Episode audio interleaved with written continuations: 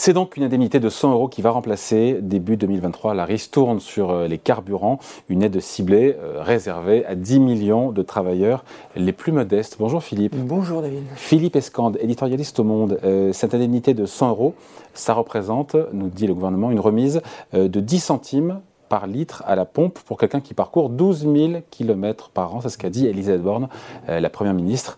Donc une aide ciblée, mais suffisante ou pas? Bah, disons, c'est le quatrième épisode de l'aventure des ristournes. Hein. Alors, on a connu euh, la première euh, en avril, euh, juste au moment de l'élection du président Macron, qui était une, une, première ristourne de 18 centimes, et puis ensuite euh, au printemps, en septembre, euh, elle a été portée à 30 centimes. Alors là, c'était vraiment la, fête. Euh, plus la, la, ristourne également de, Total Energy qui en rajoutait un petit peu.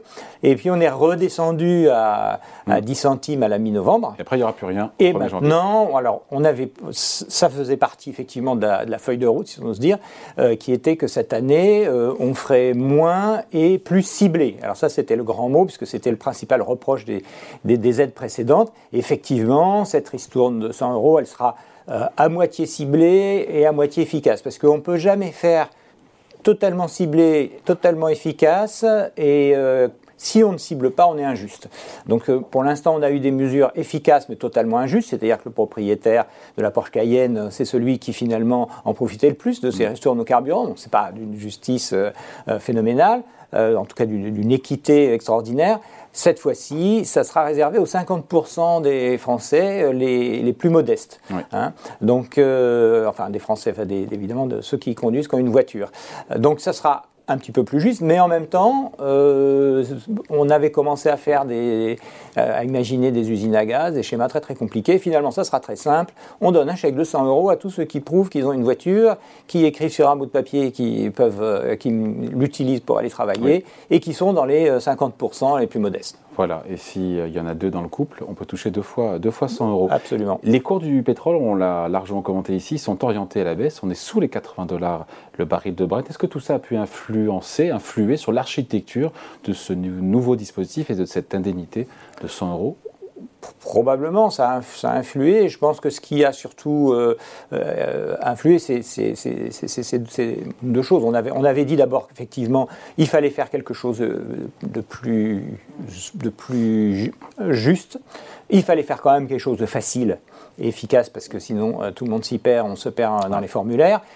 et troisièmement, il fallait quelque chose d'un peu moins cher, si possible. Oui, parce qu'on n'a pas dit tout ça. voilà. On n'a pas dit, mais tout ce qui a été entrepris en matière de ristourne depuis le début de l'année, on a eu le chiffre de, je crois que c'est Gabriel Attal, euh, au compte public, qui nous a dit que c'était 8 milliards d'euros. Absolument. Donc toutes les ristournes, côté État, pas côté total, côté État, pour un coût, pour les finances publiques, et donc on rappelle que le, le, consommateur est aussi un citoyen qui paie des impôts, c'est 8 milliards d'euros. Tout à fait. Et tout, 8 milliards d'euros, pourquoi? Pour une mesure.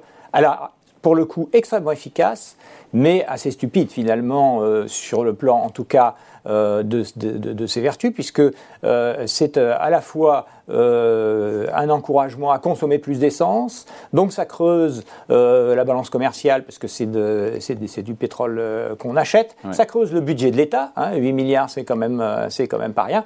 et puis, le message, il est complètement brouillé puisque en, même temps on, on dit aux gens qu'il faut de la sobriété, on les encourage à faire des économies et principalement des économies dans les énergies fossiles puisque le principal responsable des émissions de CO2 c'est la voiture. Oui, mais s'ils ont il faut la mm. voiture, ils n'ont pas le choix, ces gens-là. Alors voilà, c'est une mesure, c'est une mesure d'urgence, mais à ce moment-là, effectivement, euh, on est L'urgence, c'est de boucler les fins de mois.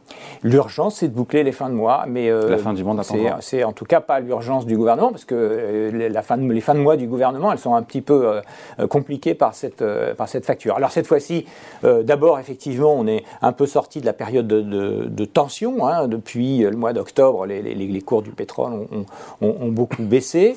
Euh, probablement, ils vont continuer avec euh, les, les, baisses de croissance ou les récessions qui, euh, qui, s'annoncent. Et donc, on pouvait limiter le geste, mais il faut ah. quand même le faire. Donc, on le, donc on le, on le restreint à une frange de la population avec un dispositif qui est, qui est, simple et qui coûtera beaucoup moins cher. Beaucoup moins cher, 1 milliard d'euros. Bercy nous parlait encore il y a quelques semaines de 1,6 milliard d'euros. La baisse du cours du brut explique peut-être une enveloppe rabotée à 1 milliard d'euros. on se dit quand même que si c'est ciblé, un milliard d'euros, c'est quand même pas non plus beaucoup. Hein. Bah, c'est pas beaucoup. Euh, non, ça dépend, par rapport à quoi on regarde. Oui, bien sûr. Euh, mais euh, si, par rapport on à tout ce qui a été dépensé depuis deux ans. Bien sûr, par rapport à tout ce qui a été dépensé, par rapport notamment aux, 110 milliards. Il hein, faut rappeler quand même que les aides à l'énergie euh, par le gouvernement, c'est 110 milliards. Donc la facture, le, bouclier tarifaire. Le bouclier, tous les boucliers dans tous les sens, y compris ces fameux 8 euh, milliards, euh, c'est 100 milliards. Mais là, il y avait. Sur deux ans. Oui, oui, bien sûr, mais il y avait, il y avait une, une, une, urgence qui était celle de sauver tout simplement l'économie française. C'est-à-dire que notamment en ce qui concerne les, les, entreprises, il fallait absolument que.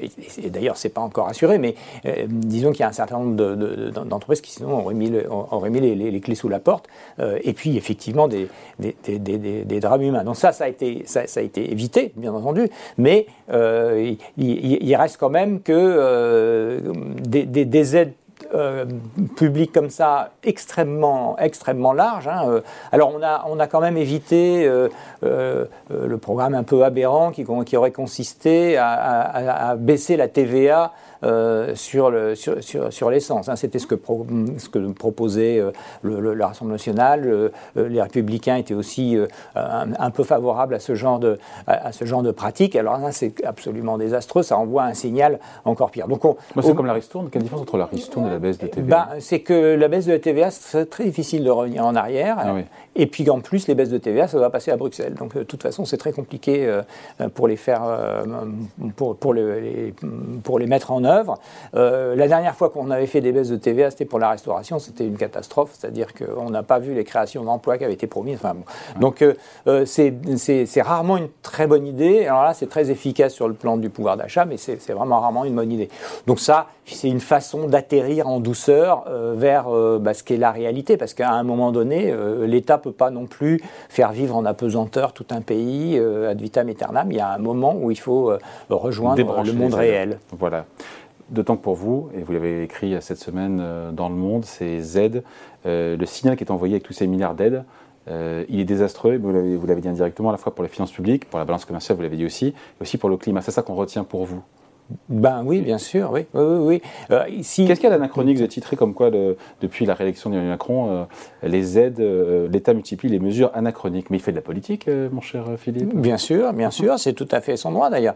Et, sinon, si, les politiques n'étaient pas là pour s'occuper des problèmes qui ne relèvent pas de la logique pure et, du, et, du, et, finalement d'une réalité formelle, il y aurait pas besoin de politique, on mettrait des économistes et ça suffirait. Mais non, en fait, la politique, c'est évidemment une matière beaucoup plus complexe. Il faut gérer, faut, il faut gérer à la fois l'urgent, à la fois l'important, et l'important n'est pas forcément l'urgent. Là, l'important, c'est la transition énergétique, mais on a préféré l'urgent. C'est des arbitrages en permanence entre, finalement, euh, euh, comme disait à une époque Edouard Philippe, euh, la moins pire des solutions. Quoi. En fait, on, est, on, arbitre jamais entre deux, bonnes solutions, on arbitre généralement toujours entre deux mauvaises solutions. Donc, simplement, quand on a un cap de long terme, il ne faut pas que les mesures de court terme, elles viennent euh, en, collision euh, et parfois euh, remettre en question des arbitrages de long terme, d'autant que ceux-là sont en train de devenir urgents.